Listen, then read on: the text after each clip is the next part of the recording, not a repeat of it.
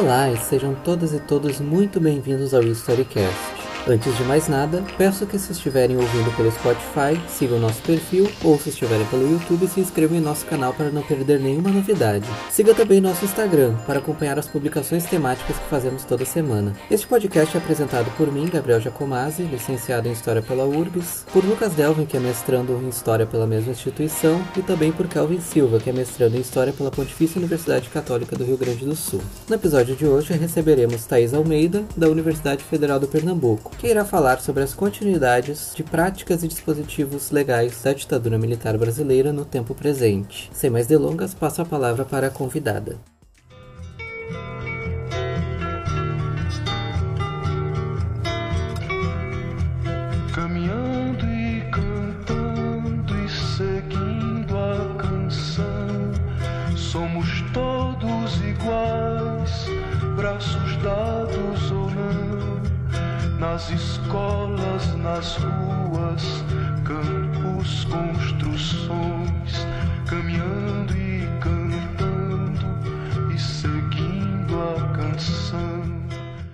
Olá pessoal do Storycast, bom dia, boa tarde ou boa noite, a depender do horário que vocês vão estar me escutando. Meu nome é Thais Almeida e eu sou graduanda em História pela UFPE, Universidade Federal de Pernambuco. Lá na UFPE eu tenho uma bolsa de pesquisa PIBIC. Para quem não sabe, PIBIC é Programa Institucional de Bolsas de Iniciação Científica, um programa financiado pelo CNPq e que objetiva basicamente ensinar e inserir estudantes de graduação na prática de pesquisa científica em história. Então, a partir do PIBIC, a gente aprende várias coisas substanciais para a pesquisa em história, como por exemplo, como selecionar fontes, que tipo de análise pode se construir a partir dessas fontes, como lidar com os dados que essas fontes nos apresentam, como lidar com a bibliografia disponível acerca do tema que se propõe a estudar. Esses e outros elementos importantes para a pesquisa em história fazem parte do PIBIC. É, portanto, um programa que é fundamental para a formação de pesquisadores na área de história. E vale ressaltar nesse sentido que desde o ano passado há um corte sistemático desse programa dentro da área de humanas por parte do governo federal, o que tem um efeito bastante negativo nesse processo de formação intelectual de historiadores,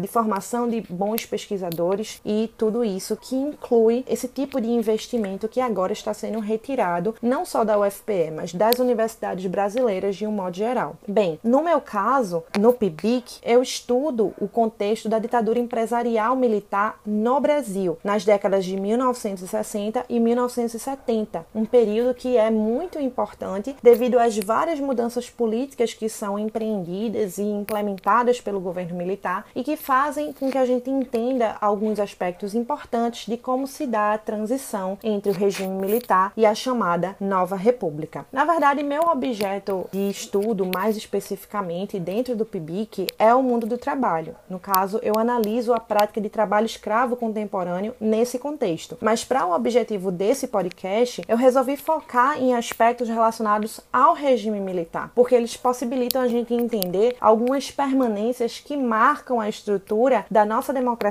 no tempo presente. Bem, então, esclarecido isso, eu penso que um ponto fundamental para entender o efeito ou os efeitos da política dos militares na República atual como sendo o entendimento das mudanças político-institucionais que foram instauradas pelo governo militar e que colocaram em prática um projeto de modernização que visava o crescimento econômico nacional e visava também uma maior inserção da economia nacional na economia capitalista globalizada. Então, nesse sentido, é muito importante o ideário de progresso baseado na tecnocracia e a doutrina de segurança nacional, que vão formar uma racionalidade instrumental que norteou a política executada pelos governos militares aqui no Brasil. Essa política executada incluiu a criação de órgãos governamentais, a reformulação de instituições de governo e até mesmo a criação de dispositivos jurídicos. Então, o regime, por exemplo, elaborou a Constituição de 1967 e nela incluiu várias modificações a partir de emendas, de decretos-lei e dos famosos atos institucionais que são marca importante da prática política do governo militar. Ou seja, houve uma reestruturação da organização política e econômica do país que estava em consonância com o projeto de nação dos militares. E por que eu começo já falando isso? Porque eu percebo que predomina no senso comum, principalmente por causa da formação escolar básica que a gente tem, uma ideia de que o golpe militar em 1964 foi algo meio que de momento, uma espécie de resposta automática e arbitrária a acontecimentos conjunturais. E, nesse sentido, a atuação dos militares na política acaba seguindo uma perspectiva é, funcionalista, ou seja, a, a atuação ou a ação na política por parte dos militares é muito entendida como algo meramente funcionalista. E esse entendimento ele não dá conta uh, de forma satisfatória da realidade, porque é importante a gente entender, a partir da análise desse, dessa atuação dos militares na vida política do Brasil, que dentro da história do Brasil republicano, quando a gente pega essas atuações pré-64, antes de 1964, há de fato um padrão de atuação que basicamente consistia nos militares intervirem na política em favor de um grupo civil e, uma vez efetivada a interferência, esse grupo civil realizava meio que uma operacionalização do poder militar contra os grupos civis de oposição. Havia, portanto, um papel de garantir a ordem para posteriormente devolver o poder ao comando dos civis. De fato, isso é um padrão até 64. Entretanto, isso não significa que não havia um projeto político de poder por parte dos militares. E isso fica muito evidente quando a gente analisa, por exemplo, a atuação dos militares no processo de instauração da República Brasileira. Posteriormente,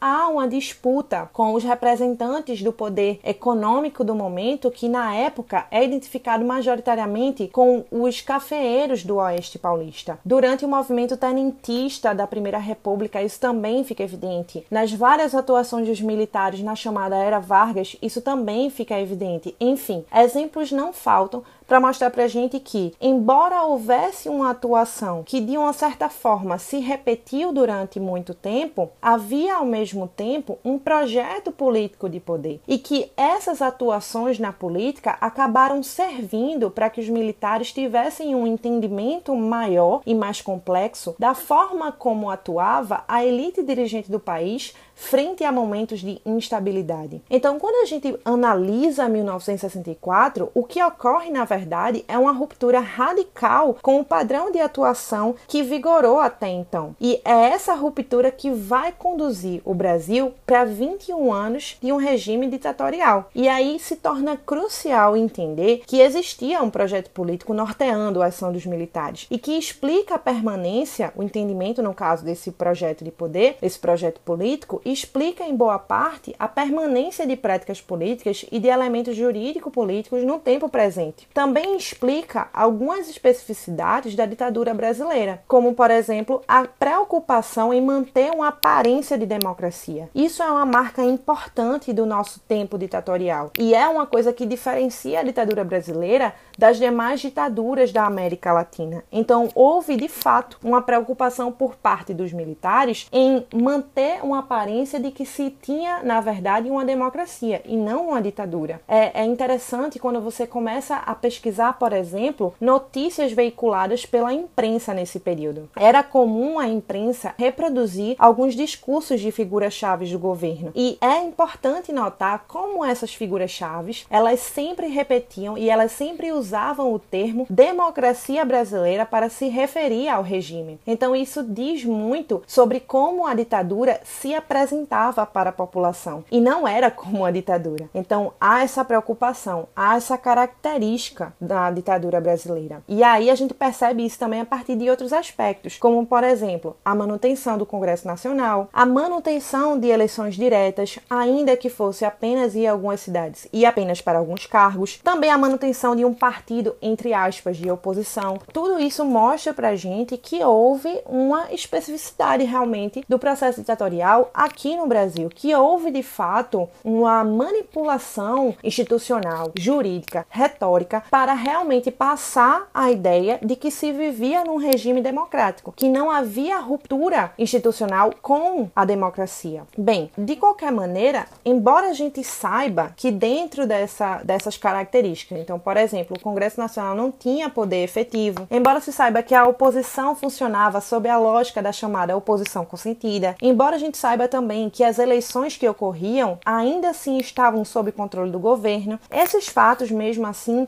costumam ser usados muito frequentemente para sustentar o mito de que não existiu ditadura no Brasil, ou ainda para sustentar a ideia que também é um mito de que na verdade a nossa ditadura teria sido uma dita branda, ou seja, que não teria sido tão violenta assim como se pensa, né? Então é um tipo de revisionismo, né, que falseia o passado histórico. É um tipo de revisionismo que apesar disso é muito recorrente no Brasil. É muito recorrente inclusive dentro da fala de representantes do Estado brasileiro. Então é significativo que haja esse tipo de discurso. É significativo mas ainda assim dá para entender quando a gente analisa essa prática política ou essa prática discursiva que foi feita pela ditadura militar, essa prática negacionista mesmo, essa prática de ocultação da violência por parte do Estado, esteve presente durante o regime, assim como não é à toa que está presente na fala de representantes do Estado que têm uma posição favorável a regimes ditatoriais, que quando se referem à ditadura no Brasil, se referem de uma forma positiva se referem até mesmo de uma forma saudosa. Então, não é à toa foi uma prática dos militares esse negacionismo, essa ocultação, essa manipulação da memória histórica mesmo, para passar uma aparência que era divergente da realidade que era observada, né? Então, a gente pode dizer a partir disso também que foi uma característica marcante da nossa ditadura a prática de reduzir a legalidade à dimensão da aparência, ou seja, a suspensão da lei a partir da própria lei, e aí os atos institucionais são um exemplo privilegiado desse tipo de uso do dos dispositivos jurídicos, da mesma forma que a variação, né, a alternação entre a flexibilização da aplicação da lei e a aplicação rigorosa da lei, né, era feita de acordo com a conveniência. Então, de acordo com os interesses que se colocavam para o regime, tanto fazia flexibilizar a lei, né, quanto aplicá-la de forma muito rigorosa. Enfim, então essa manipulação, essa gangorra jurídica foi uma marca importante e foi um uso recorrente que demonstra um modo de aplicação da lei que permanece na nossa democracia atual. É recorrente e é normalizado a facilidade que determinados indivíduos, normalmente representantes dos interesses do sistema financeiro ou políticos poderosos, têm nos tribunais. Assim como, ao contrário, nas periferias, sabemos que a lei é sistematicamente ignorada todos os dias. Um dado importante nesse sentido é o fato de que, ao contrário do que ocorre no resto da América Latina, no Brasil, as práticas de tortura tortura nas prisões aumentaram em relação aos casos de tortura na própria ditadura empresarial militar. Então, esse é um dado muito importante porque ele expressa essa permanência, ele revela esse tipo de forma de uso da lei que é muito escorregadio, que acaba sendo muito vinculado à questão das conveniências políticas, das conveniências dos dirigentes políticos. Foi uma marca importante do regime ditatorial e continua sendo uma marca importante da nossa república no tempo presente. Então, esse tipo de continuidade é muito explicada também pelo processo de transição para a chamada nova república. Então, nesse processo, por exemplo, nunca houve o reconhecimento oficial pelo Estado, pelo Exército, dos crimes que foram cometidos, das torturas que foram cometidas, das perseguições políticas, da ocultação de cadáver, da manipulação de protuários médicos, da manipulação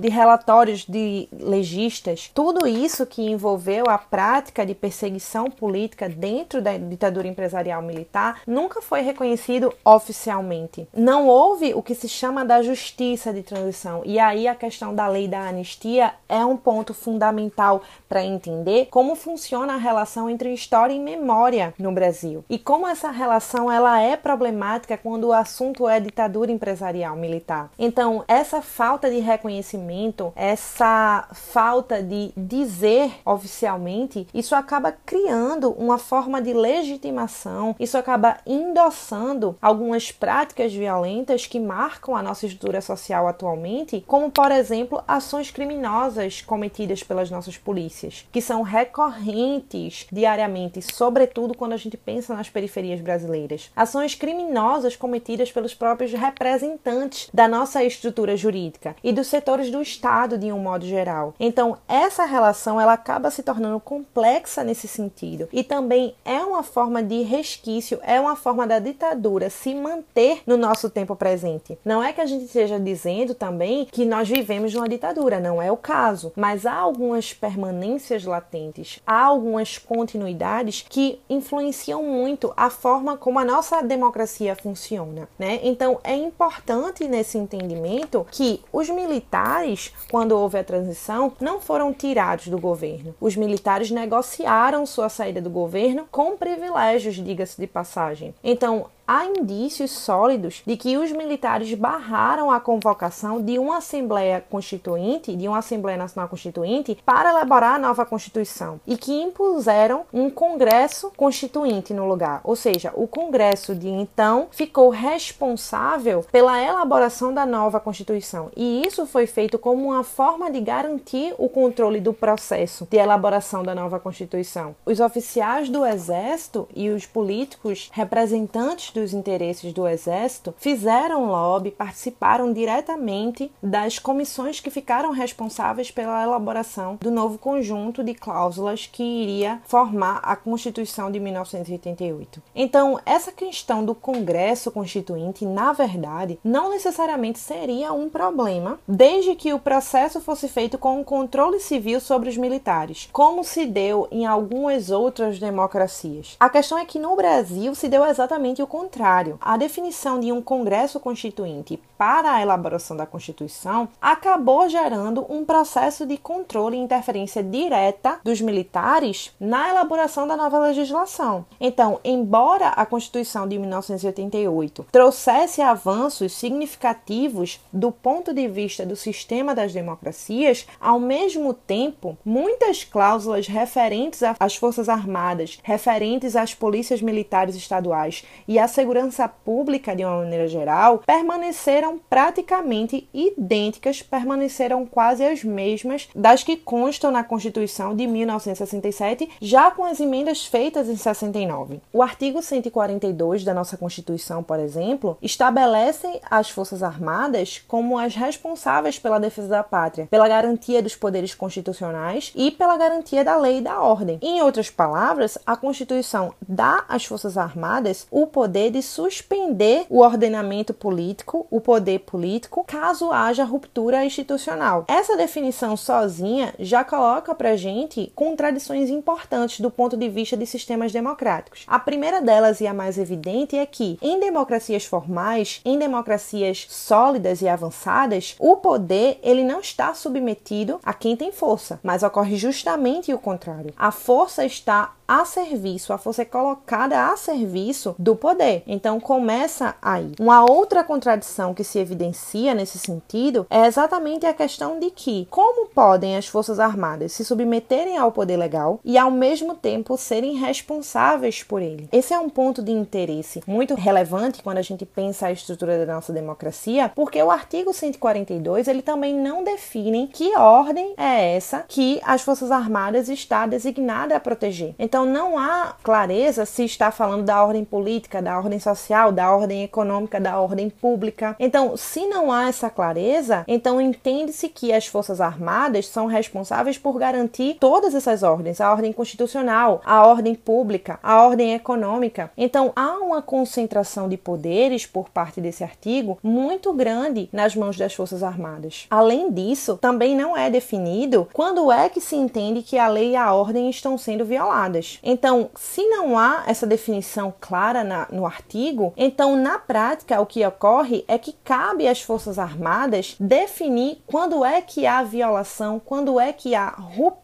estrutura da ordem legal. Então, as próprias Forças Armadas podem definir quando é que elas têm base legal para atuar. Então, veja, isso, esse é um tipo de controle, isso é um tipo de poder que é muito grande e que não é comum em democracias. Esse tipo de poder está sob o controle das Forças Armadas. Sem falar que quando a gente pensa em ruptura de ordem, a gente tem que pensar em qual é a concepção de ordem que se está tendo. E aí, nesse sentido, o que se entende como sendo ordem não é algo que é dado, não é algo que é um, um, algo da natureza. Então, a definição do que é ordem passa por um posicionamento político, passa por uma escolha ideológica. Então, isso coloca em evidência que tipos de interesses podem estar por trás desse tipo de definição. Então, acaba sendo uma concentração de poderes bastante incoerente com sistemas democráticos, incompatíveis com a estrutura de governo, com a estrutura de Estado, na verdade, que se pretenda democrática. Um outro ponto importante do aparato jurídico da gente, e que é considerada uma aberração jurídica nas outras democracias, porque só a democracia brasileira tem isso no mundo, é a cláusula que trata da divisão entre as funções das polícias militares e das forças armadas. Funções essas que nas democracias avançadas são muito claras e muito bem divididas. Então, o que ocorre nas situações normais, nas democracias normais, quando não há guerra, é que as forças militares federais funcionam como forças de reserva das polícias militares. E o contrário só ocorre em situação de guerra ou em regimes autoritários, como era, por exemplo, durante o período ditatorial. O que ocorreu é que, com a transição para a estrutura republicana, houve a manutenção da autonomia do exército sobre as PMs. Houve a manutenção do poder das Forças Armadas sobre as polícias militares. E isso é considerado uma aberração do ponto de vista jurídico, que só se verifica aqui no Brasil, entre as democracias do mundo. Então, por isso, isso também se torna uma evidência, se torna um ponto de interesse quando a gente vai falar de privilégios que foram concedidos às Forças Armadas, aos militares no Brasil, e que acaba fazendo com que a democracia brasileira esteja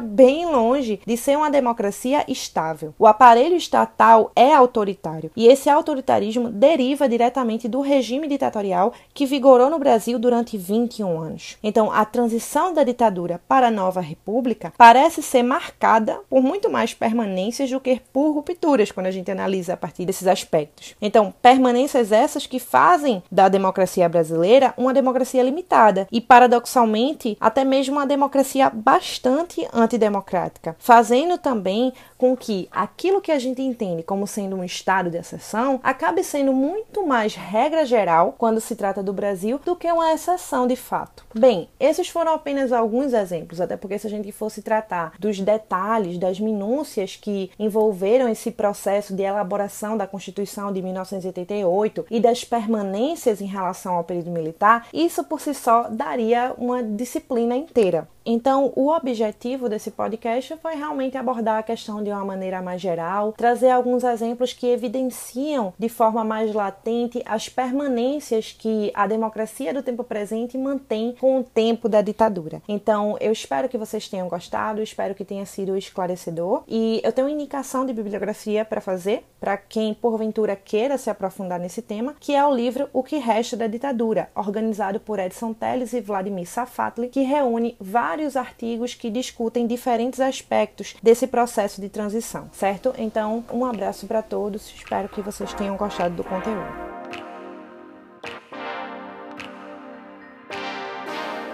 Este foi o 15º episódio do Storycast.